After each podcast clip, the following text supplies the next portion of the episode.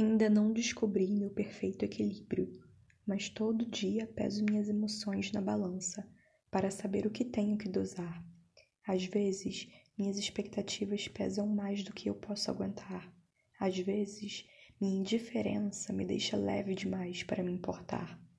Abusei da compulsão de me tragar de amores fracos e fiquei pesada de mágoas. Mas quando me refaço, e eu sempre me refaço, fico leve como água.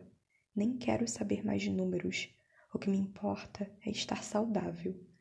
E como saberei se não me examinar todos os dias?